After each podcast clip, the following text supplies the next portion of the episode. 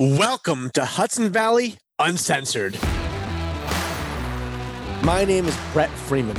I'm the publisher and owner of a media company in the Hudson Valley, New York. I launched this podcast to highlight and discuss topics without fear. My aim is to have a free exchange of ideas and an open and honest discussion on the issues of the day. Welcome to Hudson Valley Uncensored.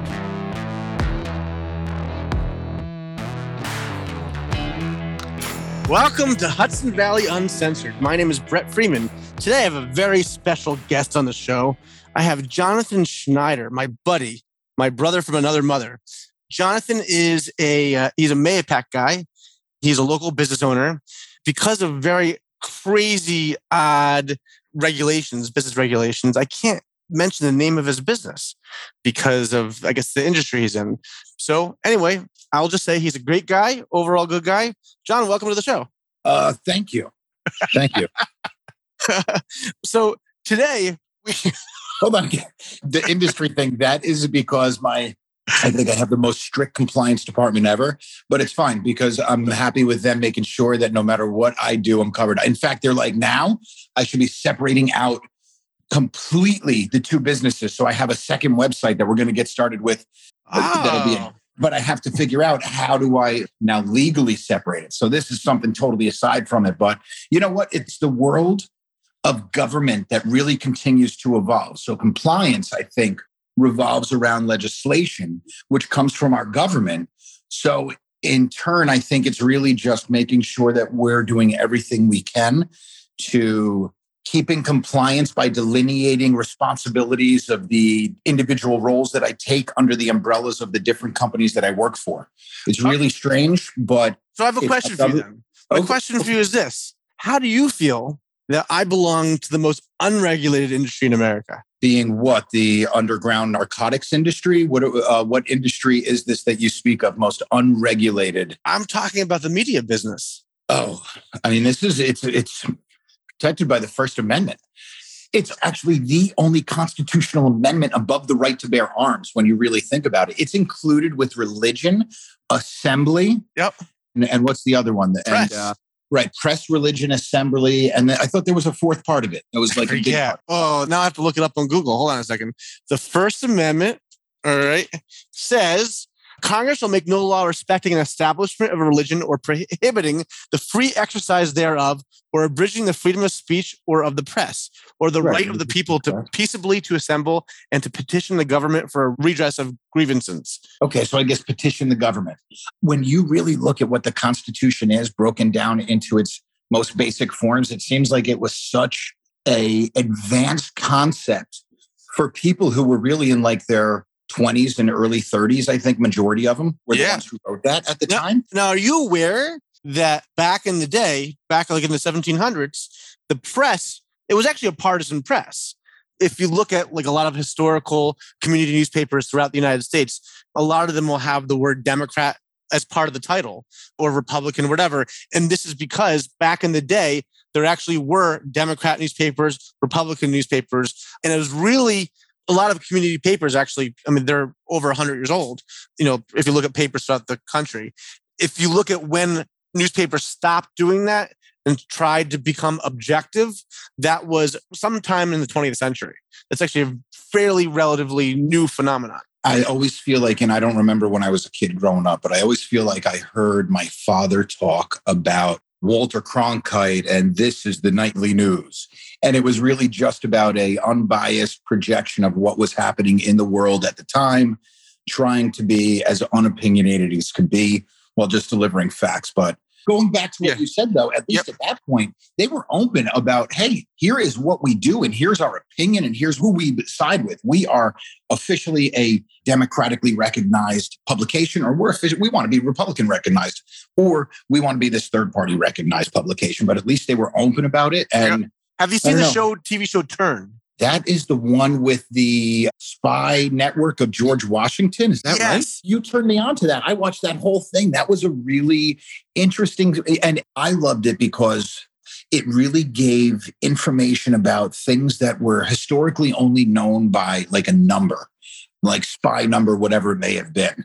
And there's very little background, but I think, I don't know, is it all factual or is there a lot of Hollywood that's put? I know it's based on a book about the spy ring. What I found, I think, most fascinating about that show is that there was a respect almost in the industry, in a sense, where the British soldiers who acted nobly and the American soldiers who acted nobly, they both respected one another. And same thing with kind of the spy network among the British and the spy network among the Americans. There was just kind of a mutual respect and also kind of a mutual disdain, I thought was very, very interesting against Benedict Arnold because, you know, he turned for really kind of the selfish reasons according to this television show. You know, it's one of those situations where you think how crazy the situation must have been where you literally had brothers who were torn. Am i for this independent nation that we're going to try to make or am i really for this colonization that we were really brought here to do from britain? I think it's a bad situation, right? I mean, historically, if that's accurate, like he's injured on the battlefield, he's not approved for commissions on certain privileges that you would expect with commissions, and he felt humiliated oh, and yeah. slighted and yeah, yeah. you know, it kind of stinks. But at the same time, you like gave up you gave up your soldiers. You don't do that. Yeah, absolutely. And so going back to that show though, they had um, a partisan press. I mean, they basically made the point there were newspapers that were known as, I guess, the Patriot newspapers and newspapers known as the Tory newspapers. So I thought that was kind of interesting. And it was kind of interesting that within that newspaper, they were putting all these codes to help out the Patriots. Right. And that was the same newspaper in the end that I think when they realized that the British were no longer going to be the power that was in the city, they basically turned to Washington and the new control and said, like, hey, we're here and we're here to print for what you want to print. Because in the end, it really comes down to money. Most of the time, that's what it seems to come down to. Um, well, yeah, no, I mean, I wouldn't say it comes down to money. I think there's ethics involved. Let me put it this way within our own newspapers, look, we just had an election. Your town was a big election where we had a big town board race. And, you know, both sides did a lot of advertising with us. The very final week, the night of the election, the Yorktown Republican Party had a video that they had posted on their Facebook page where someone was overheard saying a racial epithet. And we actually did a story on that. We actually broke that story. It came out the Journal News. The Journal News actually cited us as breaking that story. Our editor, Brian Marschhauser, did a fantastic job uncovering that. But I would say, look, I think, you know, I'm a conservative. You know, I haven't hidden that. And um, I think our newspapers did the right thing. You know, our newspaper did the right thing by uncovering what I thought was pretty reprehensible behavior by a, a, a Republican district leader. I definitely read that. I think that it, things like that are definitely past their point in time where they're a means that should be communicated, but unfortunately, there's history where it's been effective. I think there's other countries where it's still effective. There may even be parts of this country where it's effective. But yeah, I don't think around here, and you guys definitely showed it. It seems like the organization did the appropriate thing. I think apologies were pretty much immediately made, but in the end, it's unfortunate. I think it, a lot of it just comes down to sometimes there's going to be individuals that, you know, just have to be of course for their individual act and you guys did a great job of it. And I'll agree with you. I think there are bad individuals on both sides of the aisle. I wouldn't even say bad individuals. There are individuals that maybe have bad discretion at points in time. Correct. I mean, look, human beings are complicated people. You know, I wouldn't say anyone. We all make we all make errors. We all yeah. Have. Nobody's all bad and all good. I recognize that, and I do believe. You know, look, as a Christian, I believe that people deserve forgiveness and grace, without a doubt. So, you know, maybe I'll walk back my statement a little bit. What I will say is that when President Trump was running for president, he was, I think, unfairly I guess the media went after him saying, well, these people are supporting you and vote for you. Do you disavow these people? Do you disavow these people? And every time they interviewed him, do you disavow these people? Do you disavow these people? And Trump, of course, was saying, like, yes, of course I disavow these people. But he was getting frustrated by it. And meanwhile, there are anti Semites who vote Democrat, you know, and you didn't have the press going after Biden. Do you disavow every anti Semite? Do you disavow every anti Semite? So I think it's unfair to tarnish a political party or a politician based on every single voter that supports him. Oh, absolutely. unfortunately, that's where when you talked about, you know, there's still integrity in the media, I question that. Maybe not at certain levels, but I think in general, with what we do have with freedom of press, like you had originally going back to the discussion we started with, with regulation from the government. You're the most unregulated part, which isn't, you know, it's not such a bad thing. But at least if I think it was Mark Cuban who made the recommendation, like any news piece that's being narrated with opinion should at least have that disclaimer somewhere across it. Like this is an opinion piece. And yeah, the only problem with that, look, I think that there's bias through omission. I mean, if you look at the New York Times, it's a very liberal newspaper. I don't think anyone could possibly deny that. I mean, I think right now, I mean, maybe 10 years ago, I, I would say maybe that newspaper itself would deny it 10 years ago. I think today, I think they're just open about it. But the fact is, you know, by choosing what you put on your front page versus what you bury inside the paper, that's a bias. I mean, you can't hide your worldview. It's impossible completely impossible to hide a worldview. So then how do you label something as opinion versus a fact?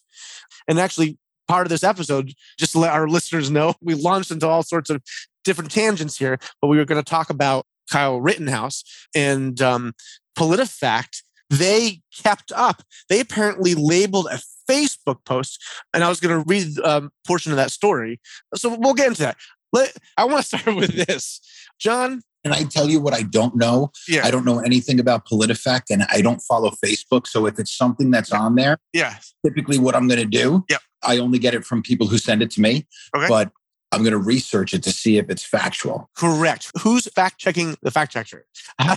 say that 10 times fast. I couldn't even say it one time fast right now. anyway, so we're recording this episode on Tuesday, November 16th. This evening. Right. So I think give a status on this. So right now, the is where the defense rests, the prosecution rests, the case rests Friday. The jury the, started deliberation today. And from some commentary I heard today, normally takes a jury a few hours, and they actually did not reach a verdict today. They are, I think, meeting back up tomorrow. So again, we're recording this November 16th. This is coming out the week of Thanksgiving, November 23rd. So presumably there's going to be a verdict by the time everyone's listening to this episode. That's why I'm kind of couching that in, this conversation. So this isn't something that I followed a lot of at all, but I've definitely read news stories because it's made national headlines repeatedly in regards to the situation that this 17 year old placed himself into, where two people lost their lives and one person lost part of their arm, apparently. Oh, first of all, before we get into the facts of the case and our opinions about it, I want to get your prediction. You know, because again, we don't have a verdict yet, but I want to know if you have a prediction. A prediction of the Super Bowl? Of the verdict. The verdict of this case. Yeah. The verdict of this case I'm going to give you the detailed description of why I think that this is going to happen. I'm going to be sitting there as a juror right now. Yep. I'm not going to be including anything like what song played on the judge's phone when we were sitting there in the courtroom. What I'm going to go over is I'm going to. Was it really "God Bless you USA" by uh, what's his name? Lee, I didn't see any video. Yeah, so apparently that song was recorded in 1983, released in 1984, and it is tied to Trumpsters. So this is what I've read. Unfortunately, I think I probably read a half dozen articles about how this judge is so biased that he even had a Trump song play on his phone during the case. Now, I will say from the observation, this judge definitely has his opinions in regards to the case already, and he has done what he could as a judge to put his restrictions and guidelines in place to let people know what he believes the laws are surrounding this. I think he's already made up his mind what this one is. Look, I think it's in the hands of the jury. I think the the calls he made against it 100% is. Yeah. The judge is biased about how yeah, I would definitely say it seems like he's biased. I mean, the so, prosecution, I think they did some things I know the judge was angry about because he had privately I think before any case, I mean, forget about Kyle Rittenhouse. Before any case, I think a judge can determine what line of questioning you're allowed to pursue. And the prosecution ignored his instructions and they ignored his instructions and he did that in front of the jury, which taints the jury. And he stopped the trial. I actually forget the exact detail during this conversation right now, but I do know like you should follow the judge's instructions for sure. I agree 100. Yeah, I think a judge gives you instructions. You should definitely follow it. You are a bad client or especially bad attorney, probably, if you don't follow a judge's instructions. I would think. I'll get to the prosecution next. First, I'm going to talk about the judge. From what he said right off the bat is you can't label these three adults who were shot with firearm at close range. You can't call them victims. You can call them rioters. You can call them protesters. I think he said you could call them looters but you cannot call them victims in this case. Correct. So, now, so that's bias. That's bias. Sure. Well, well, you know what? Is it bias because they are in the acts of rioting? They are in the acts of looting. When they put all of the video collaborative data together, there were a lot of things that seemed to paint these pictures that the judge now says this is how I'm seeing it right now. And by so the way, the three that, people shot by Rittenhouse, they were not good people. One like raped a child I think another person like hit his grandmother, you know, so these were not good people. I'm going to bring up something completely separate, but this is, you know, it's still relating. George Floyd, from what I understand, he had a rap sheet that was pretty long. Some people would say he's not a good person. That doesn't mean that he should have died that day. There was Correct. a bad cop that made a bad decision, had oh, bad pressure. But I 100% agree with you. Bad people shouldn't die because people do stupid things. Correct. Correct. I think there's a difference between being a police officer putting your knee on someone's neck versus defending yourself and thinking that you are going to. Yeah. I'm talking about something totally. I'm going back to that judge. So the judge, he's put his feelings into what the jury is going to see here. He's allowed things to be done that I think definitely paint a picture of he's going to say if he was one of those jurors and he doesn't have a say because he's the judge, right? He just has to keep law and order. He's saying that it's self defense because I think that there was a charge that was already thrown out, and the charge that Correct. really yep. because he was 17 years old and he had uh, a the AR-15 style weapon that he was carrying, but I guess the law in the state allows him to carry something like a long-barreled rifle over 16 inches, so he was conforming to the law. Correct couldn't yep. get him for anything on that. So he said, "We got to dismiss that charge. It's not even. It's it's not." Bad. baffles me because how in the world could the prosecution? They're the ones who are charging him. And you know how did they get him indicted? I mean, how in the world do you get someone indicted on a law that the judge dismissed and said, you know, he never broke the law? I mean, it was so clear and obvious he didn't break that law. Well, I guess it's more of the paperwork that they do. So they already have well, yeah. he shot and killed two people and shot a third person. We have to at least investigate. And now, because I think that the investigation is there, you know what? Let's get to the reason eh, why did this happen. Unfortunately, I think that's part of it. Is there are a lot of people who had bad discretion. I feel bad. Again, there's two people that died, whether they're good people or bad people, they died. And another person, he got his arm shot up. But in the end, I think the jury is going to look at it and say, hey, prosecutors, you guys did a horrible job. You guys really didn't do anything to show that this guy was an aggressor other than saying he walked around with a rifle. Well, there was a, a ton of other people out there walking around with rifles who didn't have, I guess there was video evidence of the first shooting victim who had a gunshot and you saw a muzzle flare in the background of the direction. that apparently, oh, this was another thing. Yeah. So they didn't even get to the point where like I think the defense said, uh, or the judge even allowed it to be admitted, that they could consider the first person an ambusher because when Rittenhouse was walking towards where the shooting occurred, the person was hiding behind a car, made a quick exit out from him, and apparently that's when a gunshot went off again. I haven't seen it all. But just from the things that I've read and the short excerpts that I think the majority of Americans would have been seeing, if they're actually seeing as much things as I am, it's going to be a self defense thing, and it's unfortunate. Let me ask you a question. Let's let's just be honest. Would this case even have come to trial? Would he have been arrested and indicted, charged with these crimes if Rittenhouse was a known Biden voter and he was fighting on behalf of Black Lives Matter? Let's be honest. I don't think we can just go with the known Biden voter but okay, here's the thing on behalf of Black Lives Matter, like it's difficult. You just listened to our recently elected New York City mayor say, I'm bringing back plain clothes because plain clothes works, but we're going to have to reform it. And I think that that's the appropriate And he was threatened. He was threatened by Black Lives Matter. The thing is, Yeah. is now the Black Lives Matter side could say we didn't threaten anything. All that we did was say that there are going to be unfortunate repercussions that are uncontrollable because for every reaction, there's a reaction. I don't believe that violence is the reaction, but you know what? Violence, unfortunately, is sometimes the way that everything happens. Go back. So that's not a threat, and we shouldn't prosecute that. But our Department of Justice is going after parents for going to school board meetings who are critical race theory, and they're being Okay, labeled as domestic terrorists. I think it's ridiculous, especially when I think, hold on, is it the guy's son in law has like a huge company that provides critical race theory Yes. criteria Yep. to. Yep. So, Yep. okay, so I don't.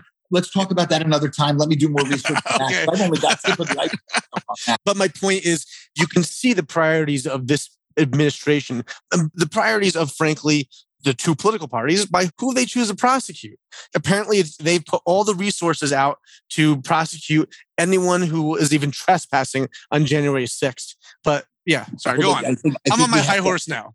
No, no, no. I we have so many tangents that we just went on there. so number one, I think that Black Lives Matter, when we talk about that, I think as a movement of a concept of recognition, I think it's a very important social aspect that everyone should be able to address openly and honestly. And I think, unfortunately, racism will continue to come down to an individual ideology. And I think that until we can conquer that to so many individuals losing that and not passing it on further generations, then the better off we'll be doing that. I will say this about Black Lives Matter on the local level. And look, I publish five newspapers on a local level. I will say that all the Black Lives Matter protests on the local level were very peaceful. They were Yes, mostly and they've done food drives that I donated to. They've done a lot of good things, and as they should, because I think discussion is the most important part. I think that's why I love what you do. Is you can bring a discussion, which is a good thing. You have a platform, and that's what we need: is a discussion to be able to be open and honest, but it not personal and not offensive. Hopefully, Correct. Correct. I will tell you this. I mean, I, I had a conversation with my children about all these current events happening, and I don't personally support Black Lives Matter, the organization. I think the organization has the national organization has a, a checkered anti-Semitic past where they've been very anti-Israel. I think there's been a lot of violence on the national level, billions of dollars of damage. But you know, I had a conversation and I told my children, kids, I support Black Lives Matter, lowercase, lowercase. I don't support the organization, but I do believe that Black Lives Matter. I understood why people were offended by saying all lives matter. And the analogy I heard is when someone's house is burning, you don't say, well, all houses matter. You say, no, that one house that's burning, that house matters at that moment. So I get why people need to say Black Lives Matter. I don't support the socialist Marxist organization Black Lives Matter. I just don't.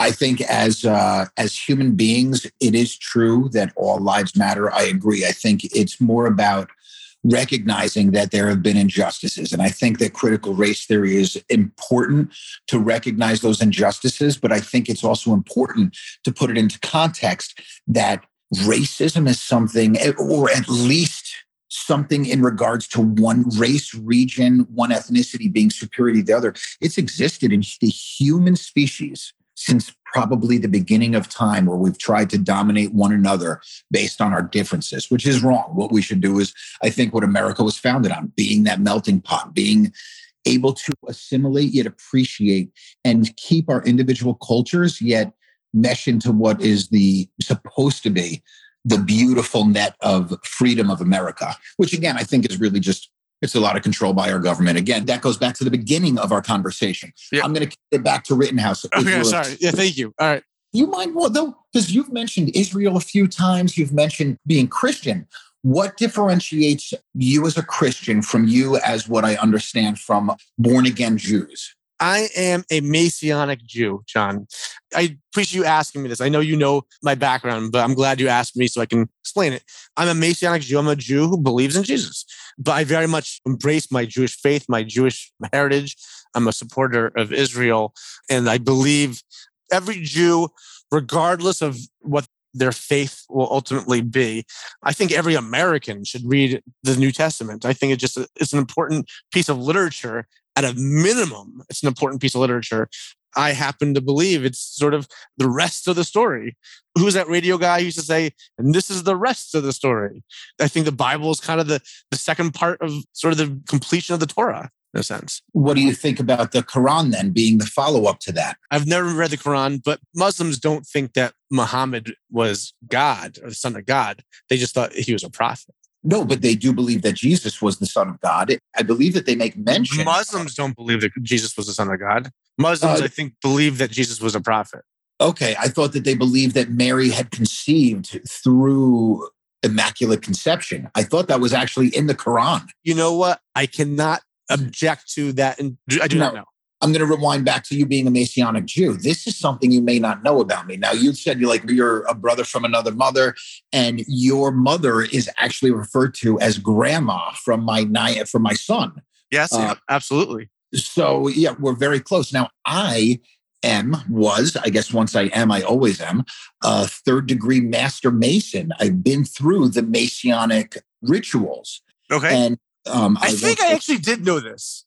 Okay but for us, it was about having a belief yeah. in a higher being and a God as a. This what the I Masons have to believe in something higher. You're Yes, because I originally said like, "Hey, I don't believe in Christ and uh, and I'm I'm Jewish," and they were like, "No, no, no. As long as you have a belief in a higher authority, a moral compass, then you are." And then we went through everything, of course. But now I think you're right. I think that in regards to reading the New Testament, I think it's important because it teaches more about forgiveness and humanity. And I think that it teaches good lessons that we can learn in how to try to guide ourselves, maybe mm. a little bit better in life, maybe just what the things that we could try to do in certain situations. But I think that that kind of goes across the board. I think we also need to hear from other people their thoughts on maybe the same readings.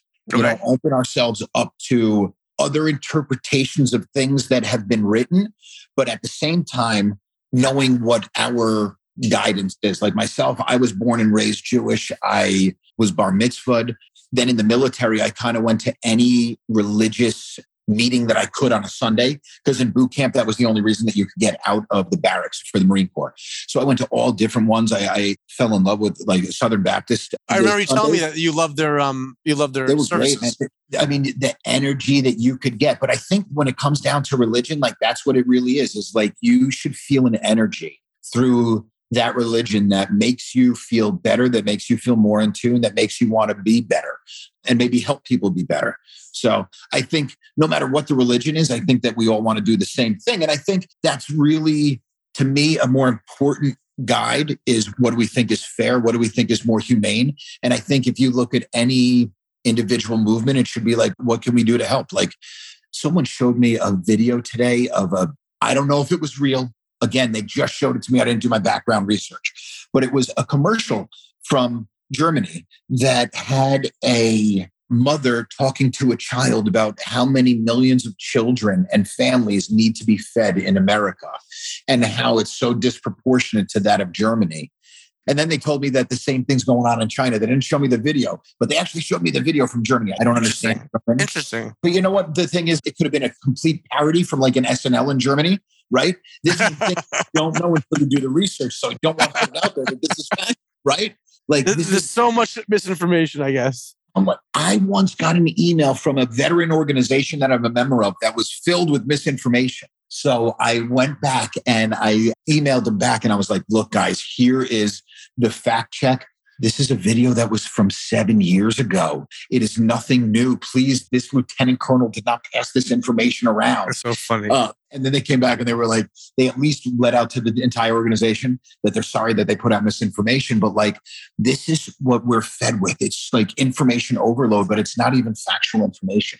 There's so much stuff that we're being fed that unless you really look it up and you fact check it and you cross reference and you, you have to do so much research. It's sad to try to find the truth. And I'm going to go back to what we originally started talking about and why you wanted to have this podcast, which was Kyle Rittenhouse. yes. Thank you for it back to you might be a better host than me. You know what, Brett? Uh, your mom, when her and I had a conversation the other, it was probably a couple weeks ago. She's such a beautiful person. I love her so much. She's amazing. She was like, John, she's pretty good too. you know what? You're lucky that she tolerates you. uh, she said, You and Brett make such a good team. You guys should do this. And then it was like a week or so later that you would talk to me about doing one, like, and we were like, Yeah, let's do it weekly. That sounds great. I know. Then I, then I sort of dropped the ball there. You know, it is what it is. No big deal. So when you called, you literally like texted me this morning saying, like, dude, do you want to talk about Rittenhouse? And I'm thinking, like, I've read a ton of stuff. I think I may be able to talk a little bit intelligently about what's going on. So let's go for it. So, okay, here we are. So now I'm going back to prosecution. Prosecution, they did a horrible job. They did everything that they could to upset this judge. They did everything that they could to look foolish in front of the jury. They did everything that they could other than try to say, oh, he wasn't pointing the gun at Kyle Rittenhouse when Kyle Rittenhouse fired and shot him with his weapon while he was laying on the ground. Meanwhile, there's video of it, and he's like, no, he pointed the gun at me. The witness, who was the rioter who was shot, says, yes, I pointed the weapon at him. After he says, I didn't point the weapon at him. Like, unfortunately, it was a really difficult case to prosecute but they made it much more difficult. And it seems like there was a lot of video evidence that points in the direction of self defense. I'm not going to say that the kid made good decisions because the kid's 17. I don't know what kind of military training he has, any paramilitary training he has, but he's 17. He's saying he's going out there to protect property and to provide medical care. Look, maybe go out there with a Red Cross and a medical kit, something. But do you portray something aside from that. And see, that was the big criticism. That was the big criticism against him is, you know, should he have been there in the first place? That's not what the case is about. The case is about exactly. Is this matter of self-defense. Was it stupid for him to be there? If I was his parent, I would say, thank God you're alive. You killed two people. Another person's dead. Thank God you're alive. But now I got to pay a, eh, you know what? There's a lot of people who donated money so that this kid could pay for his attorney. And, people, by the way, lost their job. There's some police officer, I forget what state, who actually lost his job because he donated like $100 or whatever it was to Rittenhouse. There's so much politics behind this case, which is, you know, again, that's been my beef with all this is I think in the end, he's being prosecuted because of politics. You know, he was fighting against the wrong organization at the wrong time in history. And I mean, there's a little bit of mob justice and mob mentality here. There's not really equal justice. I'm going to read a quote that Tucker Carlson, I, I, wrote this down today. I, I want to read this right, to you. He said tonight, uh, this is uh, November 16th, he said, Where is the governor he was under too much political pressure to protect his own people. Talk about cowardly. Blaming a 17 year old who shows up because the city his dad lives in is on fire and he wants to do something. He shouldn't have been there in the first place. He shouldn't have had to. He shouldn't have had to have been there. The adults should have been there. They're the cowards. So the point is, I mean, this is a kid who almost felt compelled. He felt powerless. I mean, I don't know if I saw my community on fire and the police weren't protecting the community and the local businesses. I don't know. I, I would feel compelled to, you know, protect my fellow uh, colleagues in commerce in a sense. Brent, I mean, as a local business owner, I love some of the opinions that Tucker Carlson puts forward, but Kyle lived in Illinois and came into 20 minute drive, 20 minute drive, 20 minute drive. So, how many of the BLM rioters came from another state? I mean, come on. I mean, okay, you want to discuss it, that's fine. Is it ridiculous that they weren't all prosecuted 100%? Is it ridiculous that you have governors of states and mayors of cities that say police let this be an anti-law zone. I think Seattle, right? Didn't they have barricaded areas of the city that were like, police don't come inside here? They had like a sanctuary, like yeah, yeah, yeah. And then like you the have governor was like, "Oh, this rioters the summer of love." I mean, it was crazy. Then you have now rioters coming in, destroying private property.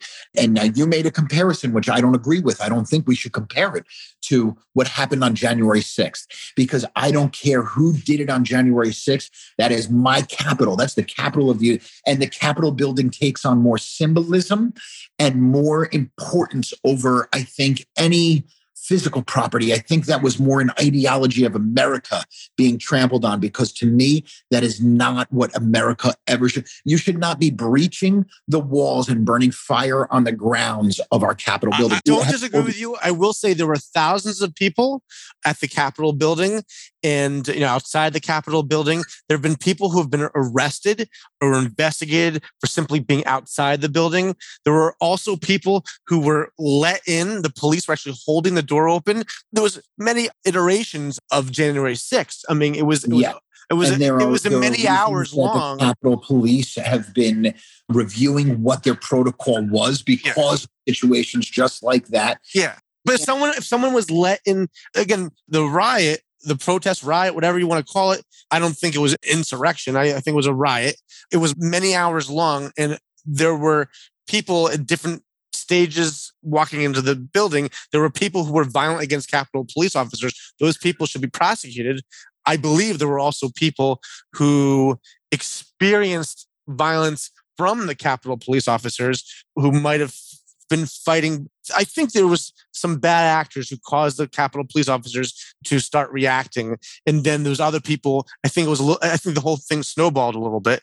I think there were people who belong in jail for what they did, but then there were people who were let in, and at most they were trespassing, and some people were, didn't even know they were trespassing. And now you have people who were in solitary confinement in our nation's capital in the prison there. You know, I, I think some of this. I, I hate to say, it, I think but are those people there for the simple trespassing? Or are they there because they're the ones that broke the windows, started the fires? I think that there are some people who were nonviolent who are now in jail, and I would say they are in jail for participating in the riot that was opposed to today's administration. I am um, glad that you just referred to it though, as you referred to it, because initially you said I wouldn't call it a riot, but then you just called it a riot. No, I, I said I said I wouldn't call it an insurrection. An insurrection is a plan. No, definitely not an insurrection because it was most poorly strategized things Yeah. ever because it was done by again people who may not be bad Yeah. people, but they made really bad decisions. And that to me, again,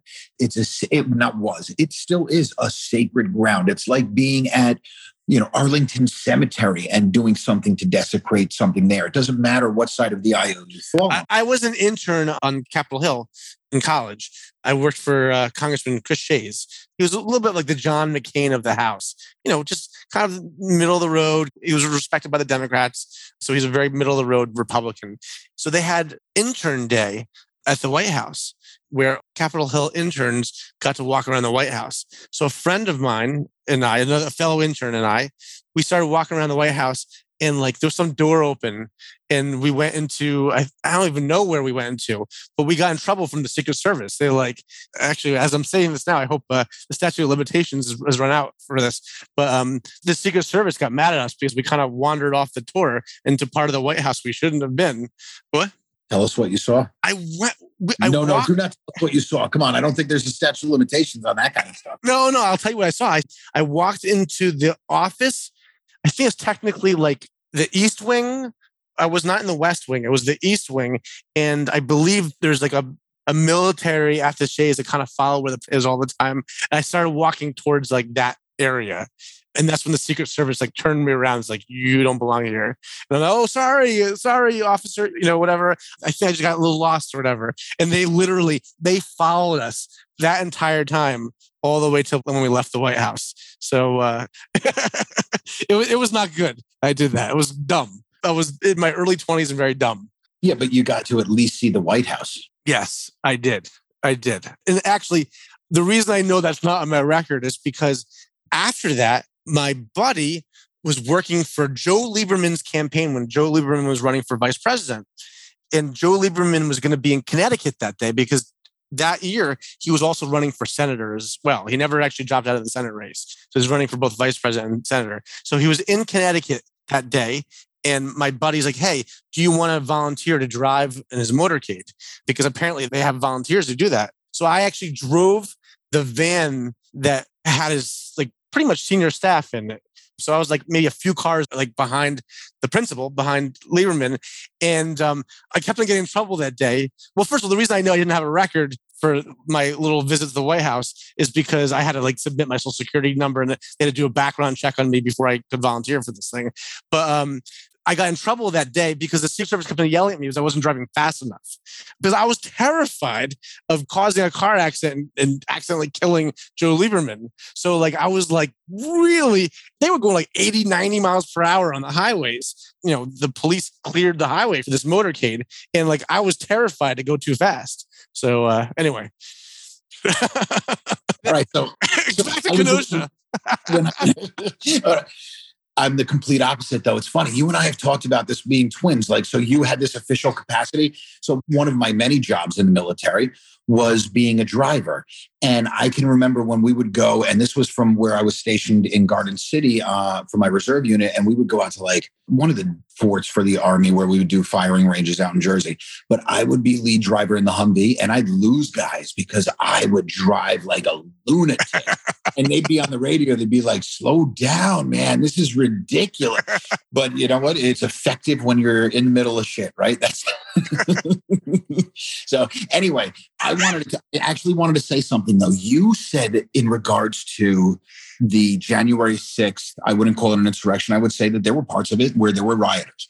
Now, you made mention of people getting sweeps with Black Lives Matter again. I'm going to go back to that because at the initial movement, when they were having peaceful protests during the day, they were having white vans move in with government agents apparently and different undercover officers with no identification, like swooping in and taking people because they thought that they were doing things that were wrong the night before.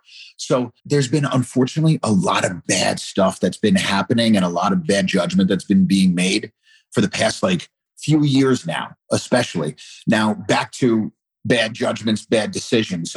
The prosecution has done a poor job. The defense, I think the defense did a great job to be able to get words like your rioters. You can't use the word victims. Like the defense did a really, really good job of presenting this case to where I think it's it's extremely compelling given what the what I've read. Again, I didn't sit through the, the, all of the information, all the testimony. This kid was acting in self defense and he truly feared for his life and he was not the aggressor. And he's going to get off on self defense charges. Maybe, you know, here's the thing though. Why wouldn't he get off on like a simple thing like unlawful discharge of a firearm inside of a city limits? Something silly that says you can't have a weapon in this state anymore. Now you're going to be on the ATF watch list. Like I'm sure he's going to be anyway. I don't know how I think this whole thing works. I, I think he's going to be. I actually saw a meme before we started discussing this tonight.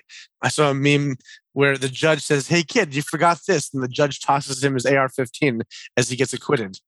so, I mean, you can't see this because it's a podcast, but I almost just spit my drink out.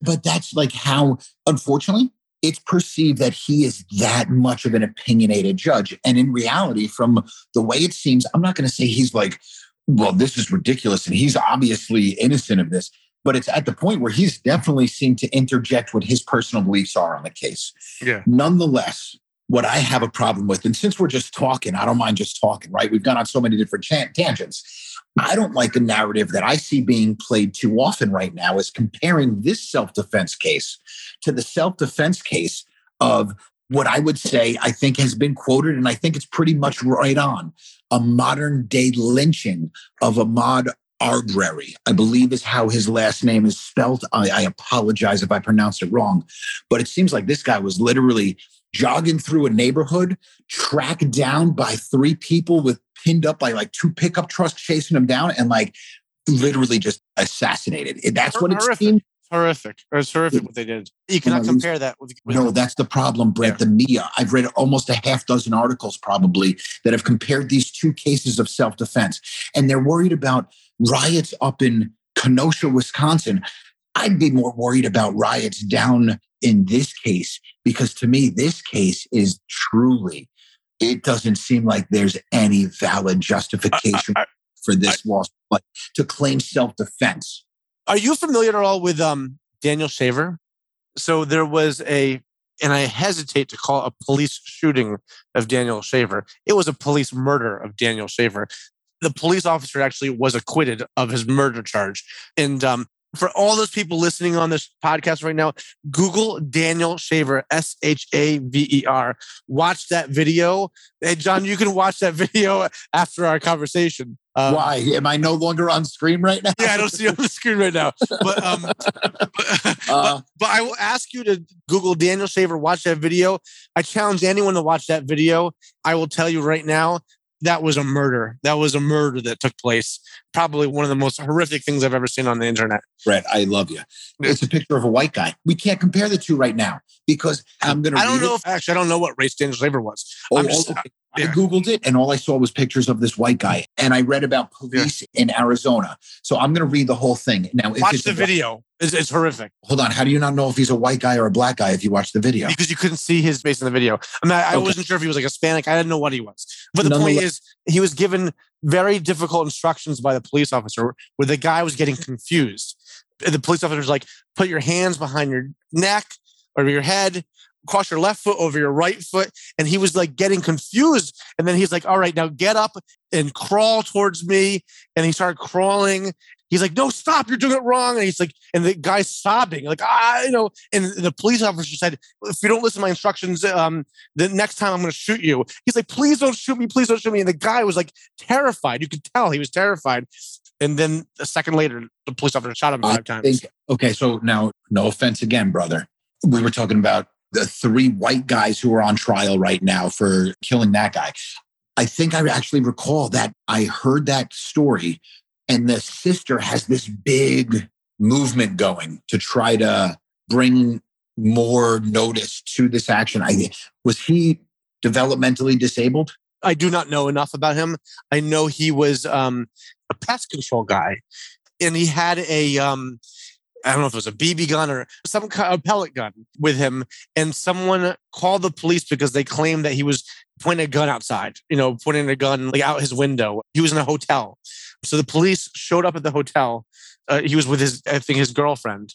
And again, you know, this is a guy who was just getting confused by the instructions that the police officer was giving him.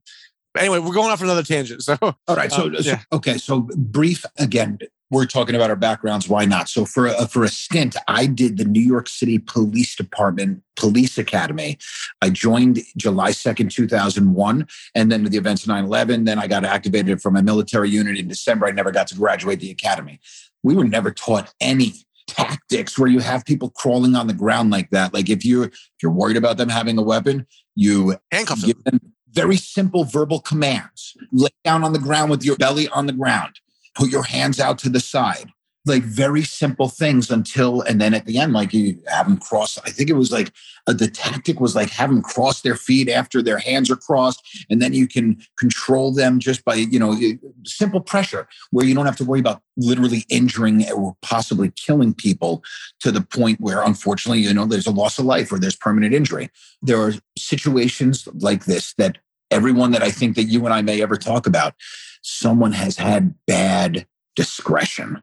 And maybe multiple people have had a bad discretion. And I think a lot of these of course, in every profession, in every profession. national riots that we've been seeing yeah. have been stemmed from situations where one or multiple people have had bad discretion.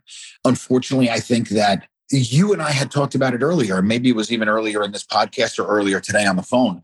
But every case in a court should be looked at individually. And I don't Correct. like a narrative from the media tying two self defense cases together where it's a situation of white defendants with a black victim on one side and three rioters who were shot for what was affiliated with movements of the Black Lives Matter movement in that same area earlier.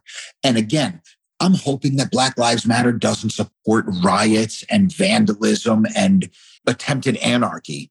I hope that there's more of a powerful movement through open discussion where people can at least understand differences and can understand different points of view, different upbringings, different experiences in life. That's one thing I loved about the military. One thing I loved about the short time that I did have with the NYPD. One thing I just loved about traveling the world and seeing the places that I was able to see is understanding different people and where they come from.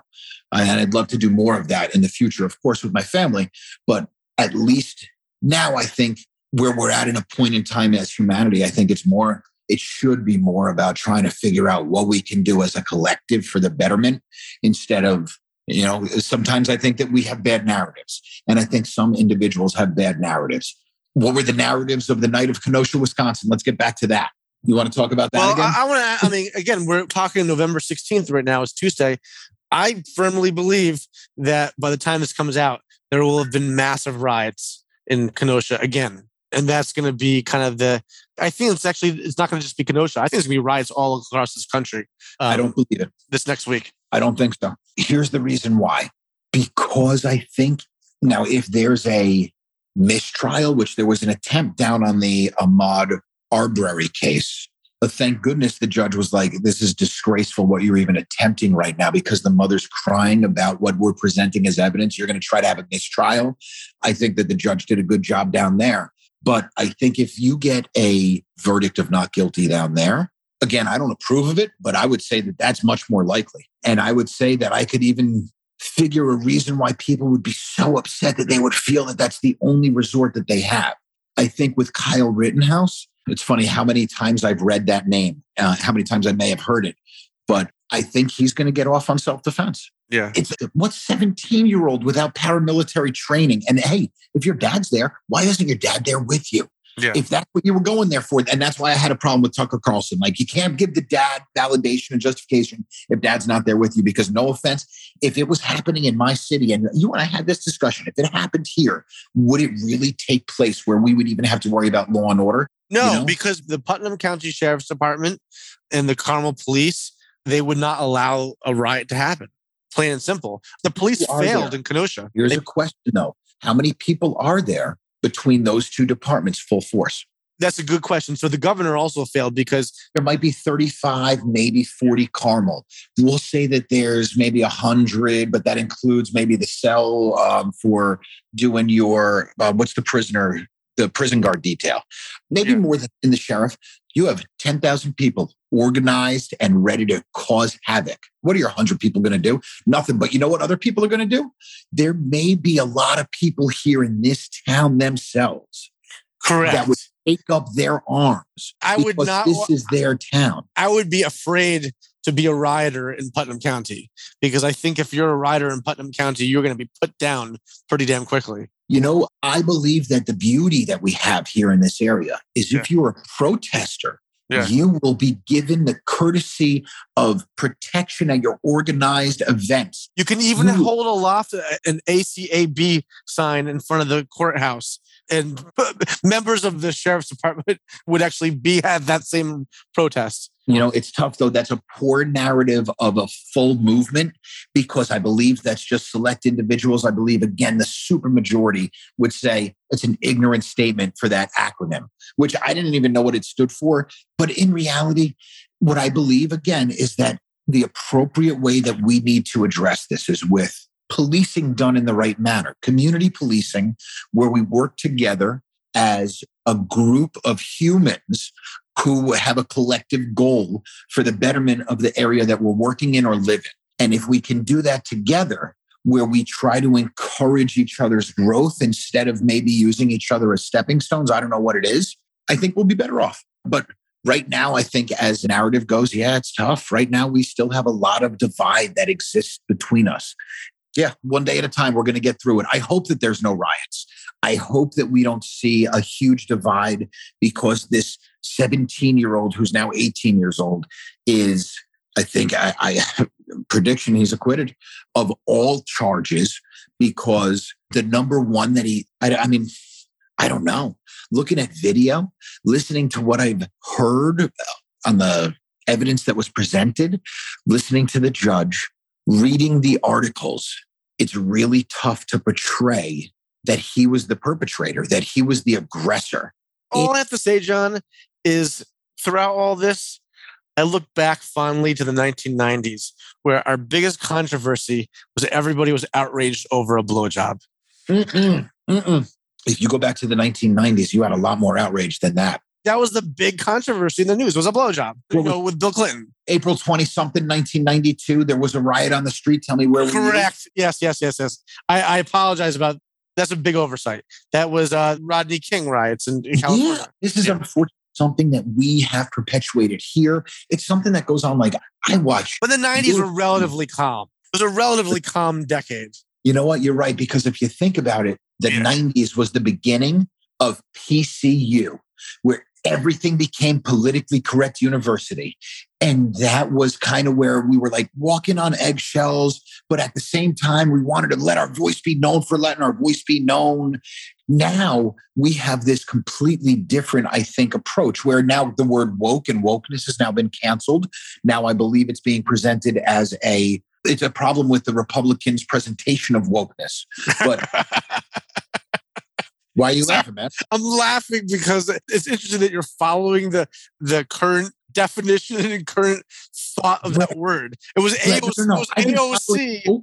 It was I AOC never, who basically said you're no longer allowed to say woke anymore. Well, yeah, and you know what? I so it's kind of like it's kind of like right now if I was talking to my kids and I was like, I'm trying to think of something from possibly you know 10 years ago where the kids are going to be like, oh my gosh, dad, are you ridiculous? Are you out of your mind? Like if I was like, hey guys, I just learned this new dance called the floss, right? Again, it's November 16th, 2021. That dance has been out for probably nine years already. It's the equivalent of that. But Brett, in reality, I never heard of woke 12 years ago, 13 years ago. Oh, yeah, yeah. Yeah, you're right. You're absolutely right about that. Maybe yeah. three years ago, I started hearing it. And then I was like, okay, what is this woke? Like at first it was like, holy cow, this movement is actually a good movement. Like I was okay because to me, woke started probably with me too. And I thought, hey, I had a strong mother, three sisters. I got two daughters. I got an amazingly strong wife. And I believe that any woman who's been in a position of something where they felt compromised because of their gender I think that they should have their voices heard. And that I think was when it first started to become woke, like Kevin Spacey. He's canceled out because he did some things that was, you know, awkward too. And and you had all these other different stars. And I apologize, Kevin Spacey, if you're listening, that I individually, you know, put your name out. I can't James Falco. But you know, again, some of these guys have done some strange things. Like James Falco, it sounds like he did some weird stuff to some people. James Falco, I think um no, it's uh, it's um Franco. Yeah, thank you. You know yeah. exactly what I'm talking about. Yeah, yeah, yeah, yeah. Okay. Nonetheless, maybe they're not all bad. People can always change, but I think that people really bad decisions. Of course. Let's get back to what we were talking about. yep. Rittenhouse. And um, I don't know. What else? You know, we were talking about woke, so it was like probably oh, yeah, like three yeah. years ago. Wow, that was that was tough. So that's when I first heard it, and then I started following it. What got me to turn on woke was when I think it was the the head of the editorial section of the New York Times lost her position because yes. like 12 people went online and started saying things like she should be canceled. Bari Weiss, have, Bari yeah. Weiss, she lost her job. Thank um, you. From the New York Times. She's actually a fantastic. She's on Substack right now. And Substack, it's a great website. It's basically people who've been canceled, writers who've been canceled, have gone to Substack and have a following. And they've actually really been able to sustain their career and let their career thrive with just subscribers who will follow what they write. This is where we need more of an open platform. Like this is yeah. so I agree. I think that it's ridiculous that people have their no offense. Right now we're talking about Blossom, right? I think that was a month ago. Blossom, the cancel culture the woke culture tried to have Blossom canceled from being the Jeopardy host because uh, I, I, because for decades she's been very, I believe, holistic and against vaccines. So, oh, are you kidding? So they they wouldn't let her be a Jeopardy host because of that? So that's just it. Is like uh, yeah, I had we'll talk about vaccines now. Why not? So actually, I, I will tell you, John. I think if there's one topic other than race where I've had people call me up because they're totally offended by what we discussed is vaccines. You know, I remember sitting down with this guy who I admire. I look as a mentor. I'm going to give you a little story. Here's a little interjection of a story. Yeah. He gave me the opportunity to go with him to an establishment where it was one of the coolest places I've ever been to. I actually got to sit down with the vice president of marketing for this establishment in the center, in his mecca of his world. And I got to listen to him. Now, I got to talk with him as well. And this mentor of mine at the end of this meeting told me, John, every time we were getting to something that was really important, you just interjected and you would not, like, you wouldn't let the guy just finish. My point was with that. Right now, my point is, would, you won't let me finish. yes, yes, okay. All right. By the way, Brett, you were that mentor. I hope you realize that. It Yes, looked I- like I- you were saluting in the air with your arms up victoriously. All right. Where were we? I apologize, my friend. but woke and, Oh. Okay. So no, so so here's the thing. We don't get the information. I want to hear from these editors about all this information that's out there. I don't want people to get canceled. I don't want movements to cancel out opinions. I don't believe that that's what we're here for. I'm good with movements canceling out horribly racist and opinions that are based on fiction and, and things that are actually dividing. But at the same time, I don't think that we should be canceling out because I don't agree with what you're saying. To me, that's our First Amendment. That's what that's the problem. Where do you draw the line? There's some things that offend you, then there's certain things that you might believe that other people are offended by.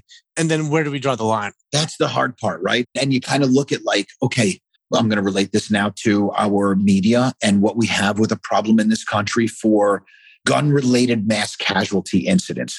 Gun related incidents, we have a massive issue with, but that's not really what's being reported in the media. What reports in the media is mass casualty incidents with gun violence. That's what gets reported. And it's something that is unfortunate because you get a lot of glorification in the eyes of people with serious mental disorders to give them the idea that they're going to get all this recognition and all this media attention if they do crazy things. It's horrendous. Now, where do we draw the line though? Because the media, should they give the news about who this person is and what their background is? So it's interesting you asked that question. With our newspapers, sometimes we're actually between a rock and a hard place. People are like, you know, why didn't you report this? You know, sometimes we actually don't report things out of ethics. So we actually do not report about suicides, except if the family of the person who committed suicide wants to let it be known that their family member committed suicide because maybe they're raising money for a GoFundMe for a charity, whatever, about suicide awareness. And in that instance, you know, where the family's okay with us publishing something, we will do that. If someone who is a local, Did you ever have an issue with that previously with anyone who unfortunately passed that way? no, no, because we've always been very careful. And then another um, example where we wouldn't hide the information. If someone was a local leader, the head of a church, the head of a school, the head of a town, you know, God forbid they committed suicide, we, you can't bury that information. But if it was just some random resident that is not in the news other than the fact that the person died, we would not report about the suicide unless the family wanted it published. That's fair. I think it's nice when you have those guidelines, but there's no set standard. Again, it's kind of what do you report? I'm sure, again, back to the issues of, I think, the mass media, not so much your avenue of media. I think your avenue of media, no offense, you got really tiptoe around things because in the end, you want to keep good relations and you want to be able to continue to maintain a good publication that exists that glorifies the area that you represent in your publication. As a community paper, we have two different jobs. We are both journalists and we're community cheerleaders. Community cheerleaders, you are, and it's Yeah. a good thing. Yeah. It is because I think that that's the beauty. Like I remember, I think we talked about this previously when I had uh, breakfast with um, passed away recently, head of Fox Business, Roger Ailes. Oh, yeah, yeah. and he had just purchased the courier at that point so this was many many years ago probably 15 years ago Yeah. and i had asked him like you know you see all these different publications nationwide publications around for 100 years plus going out of business what makes you purchase this and he said the only thing that will continue to exist for print media after this is going to be local media hyper local print media He was absolutely right. This is Roger Ailes you're talking about. And I will say, I'm kicking myself to this day. Roger Ailes invited me and my dad. My dad was working closely with me at the time with Mahopac News. And um, Roger Ailes, I think, was not a fan of Mahopac News. He did some things in the courier to kind of, you know, jab me a little bit, just psychologically speaking. but here's the thing what you should look at that with i apologize again now i just interrupted you. That's all right. That's right. I was going to say, he invited me to his office in Manhattan. I have to say, I'm a huge fan of Fox News, and um, I was very excited to meet him.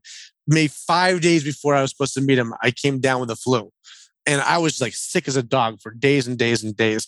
And maybe like the day before I was supposed to go meet him, I was like just starting to feel slightly better. But like psychologically speaking, I was like really just like off my game. and I was terrified to meet him. I was terrified. So I canceled the meeting. And to this day, I'm like kicking myself. I will tell you. So I was very fortunate. This was a, I think it was the, it was a Chamber of Commerce breakfast, maybe Putnam County EDC breakfast. Maybe that's what it was. Okay. But I'm fortunate enough, I actually got to sit right next to him at the table for the breakfast. Awesome. So we got to, you know, just have casual conversation the whole time and then talk about business when it was like time to talk about business. Yeah. And it was really interesting to sit there to have his attention. I didn't realize who he was at the time. You know, I was again, it was probably 15 years ago. Was this the meeting where he um there's some meeting less than 15 years ago where he and um, the owner of Putnam County Press got into like a heated argument with each other? Oh, I didn't witness that. Uh, so it might not have been that meeting. But isn't that gentleman quite experienced in his life? Like, isn't it? about is he old? Yeah, I don't want to be ageist, but I think he's seriously old. I think five years ago I saw him and he was I've had only one. I've had two conversations with him. The second conversation that I had with him, it was the, the only time I ever saw him face to face, and he said he asked me how business was going. I said, "All right, you know, business is fine." He goes, "One thing you're going to learn about this community: nobody pays their bills." That was the only thing I've like. That was the only conversation I ever had with him. Oh my goodness. I apologize. I want you to know my experience is that the supermajority of my clients pay Yeah. their bill. There are people who don't pay their bills. I don't think it matters where you go. That is hysterical. Yes, that's very very funny. That's the first thing he tells you. Yes, Um, nonetheless, no, I think he's a nice, I think he's a nice gentleman from what I remember meeting him. From everyone that I believe I've met in the press industry, they're very nice people. And I think the reason why is because at the beginning, they all have to get articles. And in order to get articles, you have to talk to people and you have to really be a nice person to talk to them and get them to open up, usually. Sometimes when you get more experienced, you can be a little bit more direct and thorough in what your questioning is.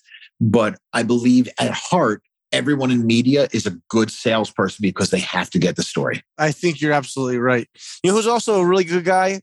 I would definitely consider him, you know, a good friend. I mean, he and I probably chit chat like once a week. Is Doug Cunningham, the owner of the Courier and uh, Putnam County News and Recorder, and I'm glad to know that you guys talk that often. Like he is. yeah, we chit chat like at least maybe once every week or two. We chit chat just about business, how it's going, and we're both pretty honest with one another. You know, you have to be a little careful what you say to your competitor, but you know, it's you want to be like, hey man, I just landed this huge client. He's been amazing. Stay away from him. yeah, yeah. But no, it's good to sometimes just kind of meet with uh, peers in a sense. I think it's always good to be able to bounce ideas off of peer groups and have information fed, especially on things that are new in the industry. One thing I love about certain parts of the industries that I work within is that I'm constantly fed with information. And I, I always tell my kids and I always tell, you know, um, people who I work with, let's just, we'll be able to look it up. We can always get the information. The beauty of the day and age that we're in is all the information that we need. It's there. So, what's your opinion? We're going to stray further, um, and, then, and then we're going to wrap this up. um, we're gonna, I just want to stray further. What's your opinion about all the inflation going on in the economy right now, and the, the economy in general? I'm curious to know all the information that's at the, your fingertips, but yet you know you are a follower, given what you do for a living, you know, on the economy and money, finances. So I'm curious, you know, what your thoughts are about what's going on with the economy. So, okay, I will say the last time, do you remember the date the last time we spoke? Last time we spoke. Not spoke, I'm sorry, the last time that we were together on the webcast because you had asked me Oh, uh, at that it might have been like two you had- months, two months ago, two, three two months, months, ago. maybe, maybe, yeah, two months, maybe more. Yeah. Um, you had asked me about what I thought about the economy at the time. And I said, look, right now, the concern that I have is what I see when I go grocery shopping, when I pay for food outside my house, when I fill up my gas tank, when I fill up my propane, when I fill up my oil. And now I'm starting to notice in all my goods, I'm starting to notice in everything. These numbers, what our government originally told us was going to be transitory. To me, transitory means, you know, one month, two months, three months. Now, this last month, October, we just hit our highest inflation in 31 years. So that is really concerning to me. Now, the answer to inflation in the present government's point is print trillions more to spend. And here's the problem I think I have with this part. It seems that I want to break up a lot of our highway systems, break up a lot of our systems of transportation that have been put in place to completely rebuild them in different manners because we feel that part of our injustice has been segregation of communities by the infrastructure system. Do you believe now, that? You know what? I have a lot of friends and clients and family that I remember going to and being in different parts of the city. And I can absolutely see divides of communities, but I don't know so much. Again, we talked about if but it's our, a our community, divide. Our communities, is it so much planned or is it sort of like, is this a racial thing or is this a class thing? No, that's just it. Is that I talked about it last time. I think that we have more of an economic yeah. inequality issue that exists in our policy now. I think we still have a racial inequality issue in individuals' minds, mm-hmm. but as a policy issue, I believe that we have a very big economic inequality issue. And I believe that, yes, part of the planning was 100% dividing communities based on economic abilities. And I think that people want that to continue. I don't think people want to go and spend money to destroy highway systems, rebuild highway systems. How long is this going to take? Uh, none of it's even seemed to take into account the ever increasing cost of the basic commodity of petroleum in order to make highways with asphalt. And, and like there are so many concerns that I have right now for the policies that we have and for the costs that we're going to occur. I remember as we went through COVID, we talked about the increased savings that Americans were displaying. And it was a great thing because we thought, oh, this is really what we wanted. But now, when we have this issue with supply and demand at the same time, I just heard a report that savings rates are back to where they were before COVID. So all of the savings are gone. So now we don't have the same savings. We have higher costs for the same things that we were looking for. We have these jobs that still exist. I read a report of 4% of people at lower than like $50,000 salaries, 4% quit their jobs last year because of cryptocurrency independence. That's wow. 4%. That's crazy. That was a report last week in crypto. I'm kicking uh, myself that I was going to get into crypto like I think when it was at like 700 or something like that. My parents urged me not to. And the other day I gave them such hell for their advice. Now, he, okay, number one, yeah. never blame someone else for your own decisions. okay, you can right. tell people, hey, your advice sucked, right? Yeah. Now, and I've been taking advice all my life. Yeah. And I've been trying to listen to what other people have been telling me because they're supposed to be the experts in their fields. But at the same time, I just sat and had lunch with this kid. When I say kid, 28 years old, his background was in nothing. He wanted to do things, he wanted to find ways to make money. And what he found this year just this year, Brett. He found cryptocurrency and he found NFTs. And his portfolio was like 1.5 million right now. Mm-hmm. He had nothing saved other than knowing what the trends were and getting in. And he just started it this year, a 28 year old kid. Now, here's the thing that I see I see if you have enough of an insight okay. and you have enough information. So trust your gut. Trust your gut. Make educated guesses, obviously. I wouldn't even say guesses. Like in crypto, I believe, and probably in NFTs, a lot of it's going to be roll of the dice. But at the same time, man, I just got an email from Toys R Us this past week. And in fact, I got it when I was sitting there for lunch with this kid. And when I told him, dude, I just got an email from Toys R Us for this, your first Toys R Us NFT. He said, John, you got to send that to me. I got to put it out. He's got 25,000 followers. Mm. He literally has Hollywood celebrities following him. No, an NFT. Sorry, I apologize. NFT. Explain. Non fungible tokens. Non fungible token means it's okay. like modern current day trading card. Okay. It can't be duplicated. But the beauty is, unlike what I had for what would be like a, I think probably thousands and thousands of dollars worth of cards. Like I had a Mark McGwire Olympic baseball team card from like 1984, right? And Don Mattingly rookie card. I put push pins in them on my door to put them up there. Like I abused these things. I didn't think what they would be worth. These non fungible tokens, modern day, you don't have to worry about it. So this kid's made money off of it. And you know what? There's a lot of people who are making money off of it. But at the same time, so tell me about Toys R Us. So Toys R Us comes out and they say, get our first non fungible token. The first one I heard about so it. I thought Toys R Us went bankrupt. They're back in business now? Oh, yeah, they're back in business now. They got refunded it's funny, man. So you know my son, my son, and and here's a personal side. He's got brain damage from epilepsy. He has very poor cognitive memory skills, intellectual disabilities, autism. He's got all these things against him. You know, you know him personally. He's got a heart of gold. He's one of the most amazing. He's a wonderful kid. I love him. He is like one of the greatest inspirations. I tell him every day. He's a blessing to me. He came home one day because I drive him to school in the morning. It's like 15, 20 minutes. He heard on Fox Business, he heard them reporting about angel investors who were bringing Toys R Us back now, I also listen to Joel Osteen all the time on my radio in the truck. So he told Carly, uh, my wife, in the afternoon, he told my wife in the afternoon, he said, Joel Osteen is bringing back Toys R Us. And my wife's laughing. She's like, ready? I was like, oh my gosh, he equates angels and angel investors that's, with Toys R Us. That's adorable. That's adorable. So, yes, yeah. it has been brought back and now they're participating. So, here's the thing I talked to my this kid his parents are my friends, and his parents are like, This is ridiculous, John. You got to talk to him about what you do and everything and how you do it.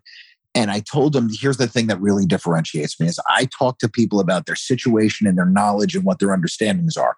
I have clients who invest in art and I don't know art. I have clients who are musicians and I don't know music. I have clients who who do this non-fungible tokens. I don't know enough about it, but what I do know is I know when they have a niche in their industry and they know what they're capable of. And I will say cryptocurrency does not seem to be anything that's going away. I get information on a daily basis.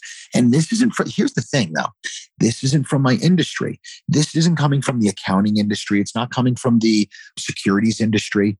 Where this is coming from is this is coming from just different publications that I'll read, different sites that I'll go to, different Interesting. articles. Interesting cryptocurrency is being accepted left and right. My last ATM that I went to wanted to know if I wanted to take out Bitcoin. Wow. So I don't see this as anything that's going away. In fact, it seems like more and more things are starting to evolve to a place where now our government even says, "Hey, we know that it's here. We need to regulate it." Luckily, we have you know Senator Ted Cruz who says we don't even know how to explain it. Never mind regulate it. You know, it's like you. Pardon me, but what's an NFT? How are they going to start regulating this? Well, that's where I think we live our lives. Everything that we do really does come down to a lot of control by our government. And right now, our government says the best answer that we can have for the solutions for the problems we have right now is more government. We need more people to be here in the government or provided for by the government. We're going to give you money to do your job as construction workers for the government. We're going to give you information technology specialist money as the government to do these jobs for us as the government. I think right now that's the thing. We even have governments that are saying we're going to give basic income. We talked about this as well. Now there are more places talking about we're going to give. I think I just read maybe it was Massachusetts, Boston. I hate doing it where I don't have the facts in front of me, but I believe that they just said if you come out of jail, we're going to give you like a thousand dollars a month for twelve months. Just Let me ask you a question. Started. What's your prediction on how people are going to react at the end of the year when they can no longer claim a tax refund because they got all their credits ahead of time from the child tax credit. Okay. My prediction, if it's anything like this past year has been in regards to claiming the recovery rebate credit or rebate recovery credit, the RRC, it has been the biggest nightmare already just trying to do that because I got a bunch of people. In fact, I just sat with one yesterday. I didn't receive my $1,200 check. I know, client, that's what we put on your tax return. We claimed it, and the government's saying you don't get that money. Here, try to call up this trace number for the payment trace. Now, I've read articles. Again, this isn't from the, no, this one may have come from the industry. The answer rate is anywhere between 9 to 7% for this uh, payment trace line. I've had clients who have tried to get in touch with the taxpayer advocates. I have some clients who have gotten their refunds, and I have some clients who are still waiting. It's crazy to think that our government now says the real answer is we're going to do more regulations. We're going to try to get more things put out there. Have you ever witnessed this type of just uh, ineptitude. I know you have to be careful because you deal with the IRS. When I say ineptitude, just red tape bureaucracy where it's difficult to reach anybody. And yes, yes, eight years sitting on a town board. Yeah, absolutely. I think that all of our government kind of ridiculous. In fact, I who was I talking to? Oh, I live on a private road, and I have a person who is taking over, trying to maintain everything. They call me up and they say, Hey, do you mind chipping in for it? Okay, that's fine. But what I'd really like to do is I'd like to see if we get a road maintenance agreement. So I say, you know, here's the tough part though. The tough part is, and she was glad that I talked about it because she had, you know, talked about it as well with other people. I say the tough part is, is you're talking about it's going to come through attorneys. And no offense if you or your partner are attorneys. And she's like, no, funny enough, we both teach law. We're professors of law down the road. Interesting. Um, like I totally get it. That's what it is. Between attorneys, between municipalities, and I love all my friends that are attorneys, but they all seem to agree that part of the job of attorneys is to continue to create revenue for themselves through cyclical legislation.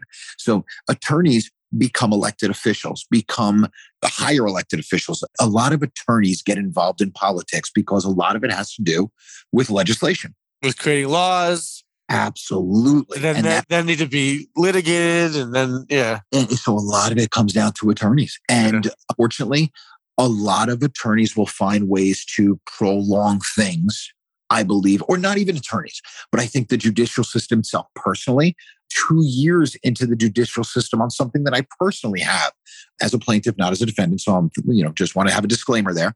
It's just a slow system because it's an overloaded system you know, hey man, you want to, we got to wrap it up. But I was about to go into a tangent about going into immigration. And what the real problem is, is that we don't have a fair system for getting people in here in a timely manner. We could talk about that another time if you'd like.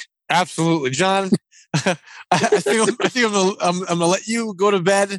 I'm, I'm gonna wrap this up. I'm gonna like, wrap this up. And uh, all you really wanted to talk about tonight was Kyle Rittenhouse. No, you know what? I'm glad that we went in all different directions. I think that's the beauty of our conversation. You know, we're pretty good at just going all over the place. So, uh, you know, I appreciate your time, John, tonight. And I will apologize for anyone that I've offended. I will same, same for me. Same for reach me. out to Brett and let him know and give him give him contact information only so that I can reach out to you. Because if I offended you, I want to at least explain to you in a manner that I hope doesn't offend you what my thoughts were and maybe you can open my eyes to something that I didn't see before. So please, if you're offended, unless it's for something that I think is ridiculous, and then I'll let you know I think it's ridiculous because there are people who are just offended to be offended. I love it. John, thank you very much. Have a good All right, Brett. It's a pleasure. And I always appreciate it. Send my love to everybody over at your house. And I can't wait to see you guys again. Same to you and your family. Thanks, man. All right. Bye. bye.